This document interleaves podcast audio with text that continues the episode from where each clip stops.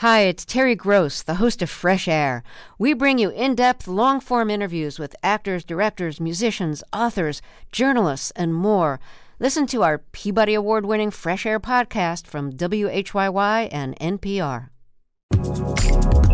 From the Mohn Broadcast Center at KPCC, this is The Frame. I'm John Horn. On today's show, California has ordered that all public events with 250 people or more be canceled or postponed. What's next for producers of live theater?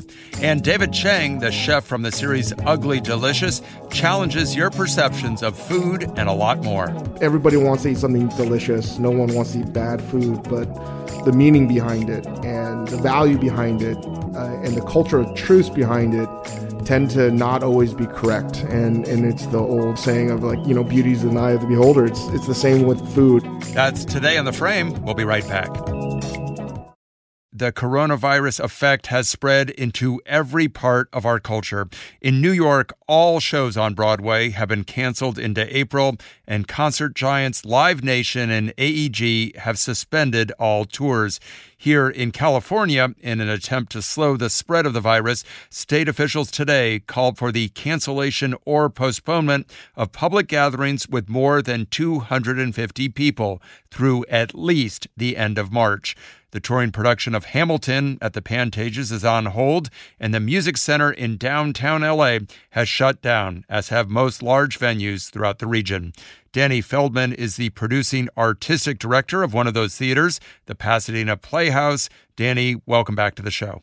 Thank you, John. Thanks for having me. So, the state has called for gatherings of more than 250 people to be canceled or postponed. For venues that have current shows up or might have shows coming up, what are the factors that might weigh in on the decision? the theaters here in Los Angeles, particularly the theaters and performing arts centers, we've actually been in contact for several weeks now, um, more contact than I think we've ever had or I've ever had with our colleagues um, discussing that exact question. What what are the criteria for us making a change we don't want to make, which is which is canceling performances on our stages? And we've really all been guided together by looking to the government, looking to the county officials, Barbara Ferrer, the health department, to give us guidance on when public gathering will be limited. The Playhouse happens to be dark until late May, but when you have the perspective of not having to make an immediate decision and talk to your theater colleagues about what they're facing, what kind of perspective does that give you in terms of how you go about making this decision? Yeah, while while we don't have a main stage production, we actually have about 15 different events uh, between now and and May when our next season show comes in. So we were looking at it as well of all those individual events as well as community events. But um, it's not just about ticket sales and that side of it and serving our communities, but we have a lot of people, our artists, our crew, just the LA theater community who make a living when we have shows and who don't make a living when we don't have shows. Um, so these are very challenging, complex decisions. And we really were relying on the government issuing of a recommendation. So I think you'll see a lot of motion now that that has happened. So what you're touching on is a particular problem because if you're not getting the income from ticket sales, you don't have the money to pay staff and actors, and yet those actors and staff don't have income. So, what happens? Are people just left in the lurch? How can any arts organization go about paying people who are suddenly unemployed? That's that's the question, uh, particularly nonprofit organizations, right? Um, typically, nonprofits do not have reserves, like many businesses, um, to weather a storm of a very significant loss of income. Um, at this point, the governor's uh, recommendation is through the end of March. We don't have guidance beyond that. We are planning for beyond that. Personally, I've been through something not to this scale, but in New York, I was running an off-Broadway theater at the time of the hurricane that that struck New York, and we were down for quite some time. Um, and lessons learned from that about circling our wagons, reaching out to our communities and to our supporters, and and asking them to step up in a way. And I I see just sort of looking around the corner at what's to come I think that will be 100% necessary in this case for our Los Angeles cultural institutions. So there is the moral thing about what you can and cannot do, and then there's the legal question of what you can and are maybe obligated to do. Have you looked at all about whether or not you're contractually obligated to pay artists for shows that might be coming up or might be canceled? Yeah, I mean, every I won't speak on on other theaters, but most of the professional theaters, you know, have as little as two weeks notice of of saying we're canceling a show. If you think about a, a producer putting up a closing notice because the show's not selling tickets, the business is designed to be flexible in that way, um, with crew calls and all of that. So there are a couple weeks that that are provided for flexibility, but nothing longer than that. We're talking with Danny Feldman, the producing artistic director of the Pasadena Playhouse. Your next show on your main stage is a one woman show about Ann Richards, and it's scheduled to open in late May. Governor Gavin Newsom said this morning that the closure recommendations will likely extend beyond the end of this month. So, how long can you wait before you make a decision on the fate of that show? You know, we're assessing that right now. We're assessing we we've slowed down our set build and those kind of activities for that specific show. We have a bit of time and we want to just see how long this will go. We did anticipate this order coming in some form. Um, and we internally, we all looked at this as something that could be here for one to three months or so. But as you know, this is a fast moving situation. 24 hours ago, I felt differently about things than I do now. And I think it's speeding up. And we're really starting to understand what the impact is going to have um, in the LA art scene and in the community, and particularly to, to the theater makers or the performing artists here in the community that make their living this way. We're very concerned. Hypothetically, if a theater had, say, a thousand seat venue, does it make any sense to only sell 200 seats to that show and get everybody spaced out? Or does that not even really pass the logical smell test?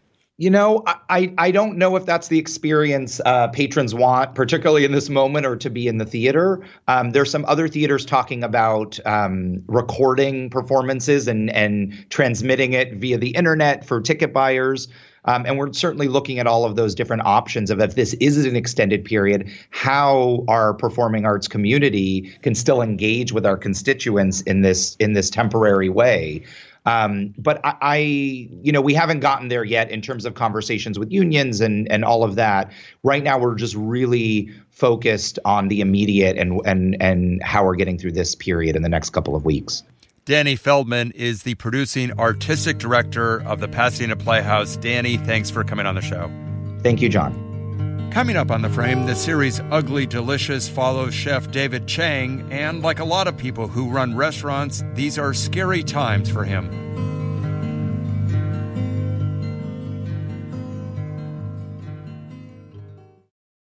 If you're a foodie and you're looking for something a little different than your average culinary competition on TV, the Netflix documentary series Ugly Delicious might be perfect for you. Hosted by award winning chef David Chang, Ugly Delicious uses foods to open up a conversation, and the end result breaks down cultural barriers as it shines a light on the human experiences that unite us all. I spoke with David Chang and his collaborator, Academy Award winning documentary filmmaker Morgan Neville, about making the second season of Ugly Delicious. But before we talked about the series, we started with the pressing news of the day how the coronavirus is impacting the food service industry.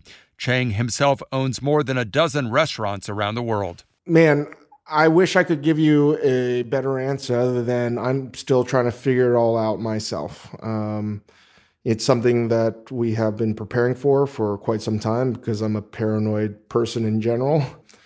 But uh, I think this is obviously going to change the landscape of not just restaurants, but retail and small business in general. So I- I'm just trying to figure out, you know, what happens if and when this all ends. And that's that's that's very hard to picture, and uh, I don't really have an answer other than trying to make sure that everyone washes their hands and if you're sick, you stay home, or if you're not feeling well, stay home. And, and we're figuring out what we can do. But I think operating a restaurant right now is is is is probably secondary to the safety and health of every one of our employees and guests.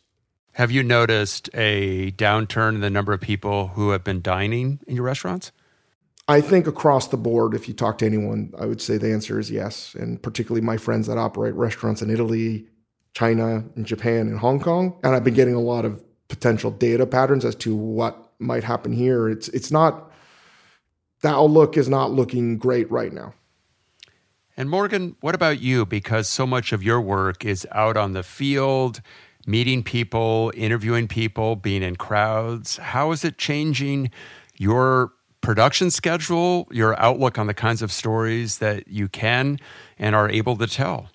We've already had to cancel a couple of shoot trips. We had a, a shoot trip to South Korea this week, actually, that we canceled about a month ago. Um, and I think all international travel's off for the time being.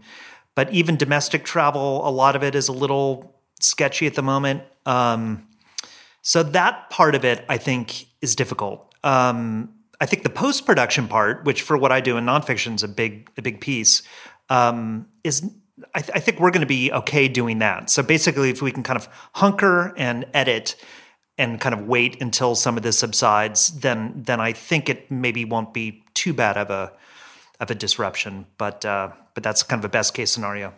And have you guys even had early conversations about another season of Ugly Delicious? Because obviously you're out and about when you're making that series? I mean, I think we've been talking about it since the last day of shooting of last season.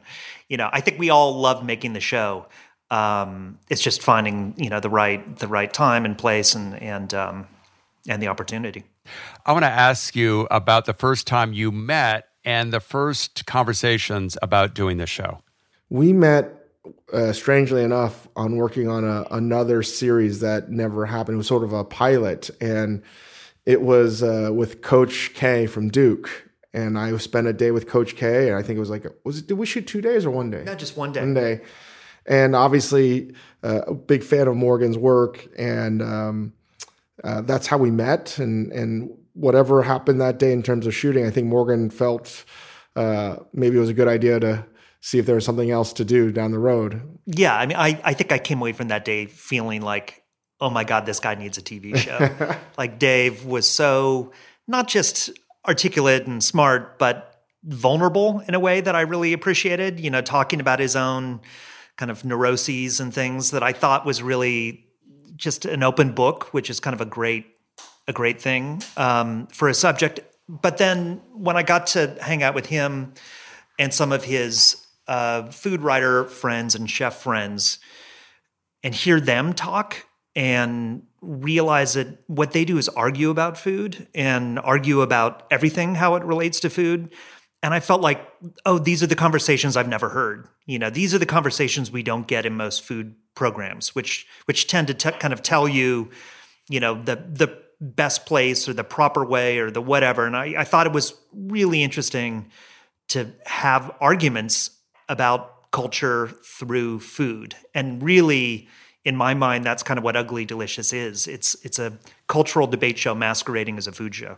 But those debates and arguments aren't necessarily mean spirited. It seems like so much of what we see on television as it relates to chefs are mean. It's, you know, Hell's Kitchen, Kitchen Nightmares, Worst Cooks in America or it's maybe too fussy, like Chef's Table, where you have to do things that no regular chef can do. Well, I think if I behaved in a manner of Hell's Kitchen or those dramatically bad, real TV series, or even Chef's Table, which is, again, as you say, like very glossy, I don't know if Morgan would work with me.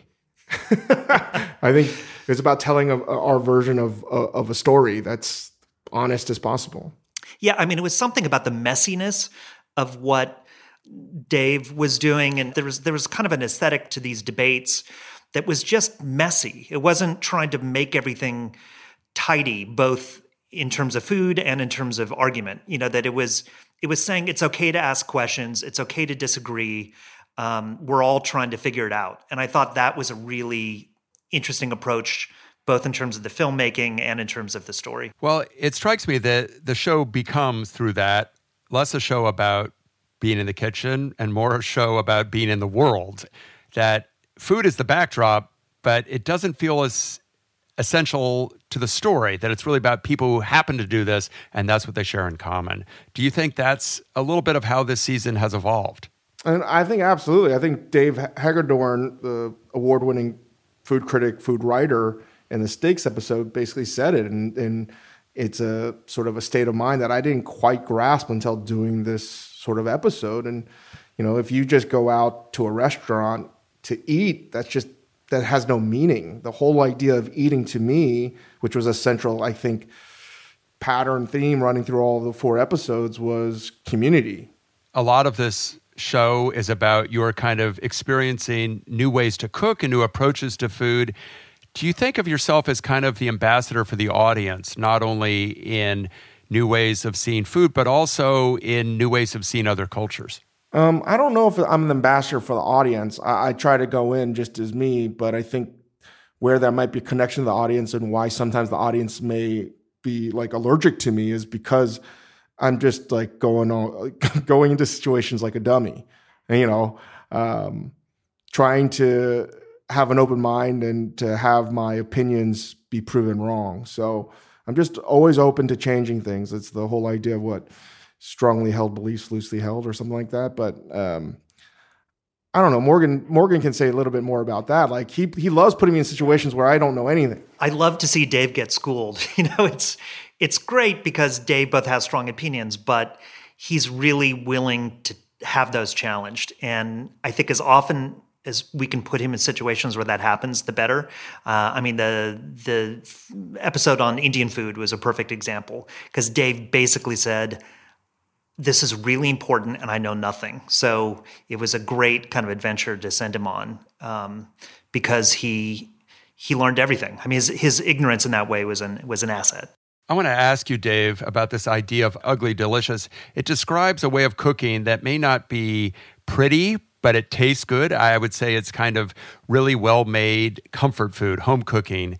And there seems to be such a kind of split right now in high end dining. Uh, over the weekend, I was up in Berkeley. I had dinner at Chez Panisse, where the menu is not cheap, but it's really simple, beautiful ingredients prepared perfectly. And yet at the other end, we have, you know, people who are cooking, you know, confit of unicorn with an amuse bouche of dragon tears how would you place your food between those two extremes? Because it seems to occupy a very special place for you. I mean, the reality is, I love both sides of that equation, and and uh, I view this as just one giant spectrum with with uh, very complex tasting menus and things that can be as pure as what Alice makes at Chez Panisse. And I I think to me, the weird balance is you try to embrace both simultaneously and you know, the whole idea of ugly delicious was, um, you know, food. Everybody wants to eat something delicious. No one wants to eat bad food, but um, the meaning behind it and the value behind it uh, and the culture of truth behind it tend to not always be correct. And and it's the old what the, the the saying of like you know beauty's in the eye of the beholder. It's it's the same with food and what is like kimchi is a perfect example. Like I grew up eating kimchi and roundly made fun of growing up for eating kimchi and now everybody wants to eat kimchi. So it's it's just funny how that all works. So it's really just trying to tell stories that you know we all want to eat tasty things. We actually all sort of eat the same thing. Uh, the only thing that sort of gets in our way are like cultural ignorance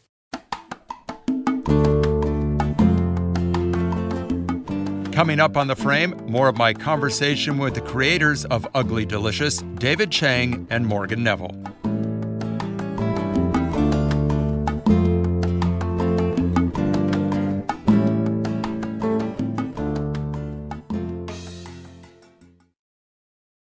We continue now with my conversation with David Chang and Morgan Neville. They're the creators of the Netflix documentary series Ugly Delicious. For this culinary show, food is just a springboard for a deeper discussion about race, class, gender, and more.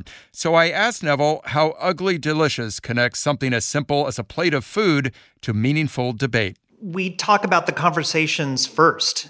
You know, what are the things we want to explore and then what's a food that takes us there and i think underneath every episode is an idea that we don't necessarily ever articulate that we want to investigate it could be immigration or authenticity or tradition but it's then through the food that we can kind of tell that story we can trojan horse it in. And I, I kind of love that. I mean, I think it's what's so great about food is that it's it's something we all have a relationship to.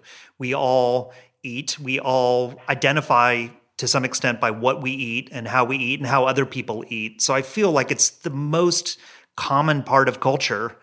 So, what better way to tell stories to help understand people and understand ourselves than through food? So, I, I, I think it's been amazing to work on the show because, yes, it's about food, but it's about whatever we want to talk about too it's impossible to watch your series and not think of Anthony Bourdain and his passing. In fact, there's a moment where you talk about where you were, David, on the day he died.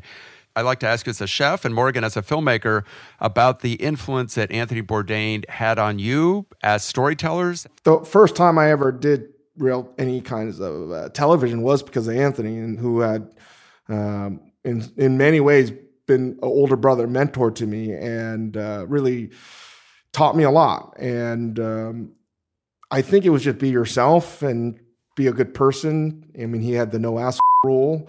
So, um, you know, I just, I just never thought that I have those opportunities with Tony. And I think that's what really taught me is like, just be a good person, try to be honest and, and, and promote the stories that aren't being told. Um, and I actually I think Morgan because Morgan's working on on the the Bourdain doc, he might have a different insight altogether.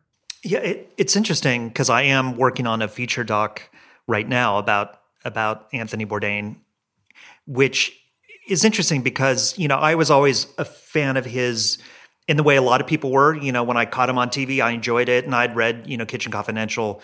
Um, but it wasn't until after doing Ugly Delicious that I really started working on this film and doing a deep dive into everything he wrote and every show he did, and really getting to the very bottom of it and realizing how much of this ground he um, seeded for us to be able to do what we do, you know, and and really he began this type of program and did it in such an incredible way and I think the thing, you know, echoing what Dave was talking about, the thing that he had that worked so well was an incredibly authentic ability to be himself on camera. And when I would talk to people who knew him, everybody would say the Tony you saw on camera was him. And I think a lot of that's true of Dave too, that Dave is the guy you see on TV. And I think that's something you and Tony shared and maybe recognizing each other, which is you were authentically yourselves and didn't really care about what other people thought. Dave, well before there was a pandemic, people were worried about other cultures and about what it meant to be an immigrant and whether or not it was a good idea to build walls. And so much of the show, and I think so much of your cooking, is about how food can cross borders. And I'm wondering, what kind of role do you see cooking and sharing tables and communal dining in that broader conversation about how much we share as opposed to how different we are? Well, everything you just mentioned, I think we're just at the very beginning stages of it. I mean, talk about the pandemic.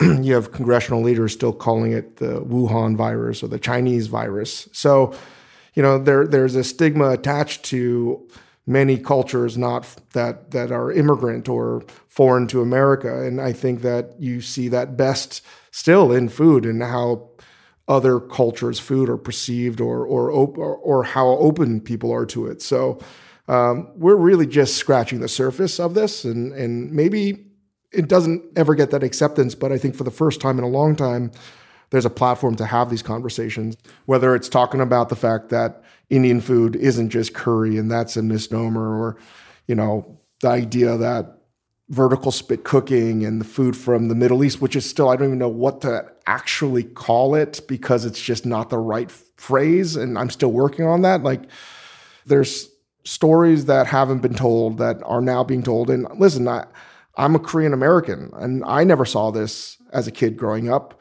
You know, I saw Martin Yan on PBS, and now maybe, you know, the the, the, the generation of younger kids watching this show they're going to be the ones that can actually push this forward in ways that we can't. And Morgan, when you're editing these episodes, how hard is it not to have stacks and stacks of food in front of you, or do you have a no food in the editing bay rule so you don't have to worry about it? The problem is when I'm watching edits, maybe at night, I get really hungry. so we try and work on it just before lunch, just for dinner, but but don't watch episodes late at night. David Chang and Morgan Neville are the creators of Ugly Delicious. The second season of the series is on Netflix now. And that'll do it for today, but just a note before we go. This is an important time for all of us to be well informed. KPCC and NPR are committed to bringing you reliable information about the coronavirus and breaking news. And that's why we have paused our membership drive but we can't exactly pause our vital need for funding and support from people like you, our listeners. So while we aren't interrupting programming with our pledge drive today, we still need your support. So today, your gift will be matched dollar for dollar thanks to a generous gift from Gordon and Donna Crawford. Thanks for listening and supporting. I'm John Horn. We're back here tomorrow at the Mohn Broadcast Center. The LAist Spring Super Sweeps is happening now. You can win amazing prizes while supporting your source for local fact based journalism. One lucky grand prize winner will get to choose a brand new Lexus or $25,000 in cash. Other prizes include an electric bike from Juice Bikes and $1,000 gas gift cards. Your donation of $60 gets you one entry to win, and the more you give, the more entries you get. Donate now at laist.com slash sweeps.